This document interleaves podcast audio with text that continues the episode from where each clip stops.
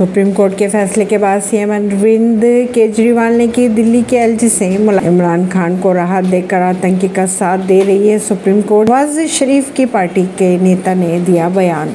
इक्कीस हज़ार रुपए में किया बेटी का निकाह, दुल्हा और दुल्हन कर रहे हैं वकालत की पढ़ाई। एडवोकेट नाजिमुद्दीन सिद्दीकी के अनुसार उन्होंने अपनी बेटी की शादी के लिए गरीब बच्चों का स्कूल बुक करवाया। संडे को तीन हज़ार रुपए में स्कूल बुक हो जाता है। इसके अलावा कुछ खर्च कुर्सियाँ मंगवाने में भी किए गए। राजस्थान के कोटा में हुई ये शादी चर्चा में आ गई है। मुस्लिम समाज के एक वकील ने अपनी बेटी की शादी महज इतने कम मेहर में की। बेटी के पिता का कहना है कि वह वो चाहते तो लाखों रुपए खर्च कर सकते थे, लेकिन उन्होंने सादगी से अपनी बेटी की शादी इक्कीस हज़ार रुपये मेहर में की।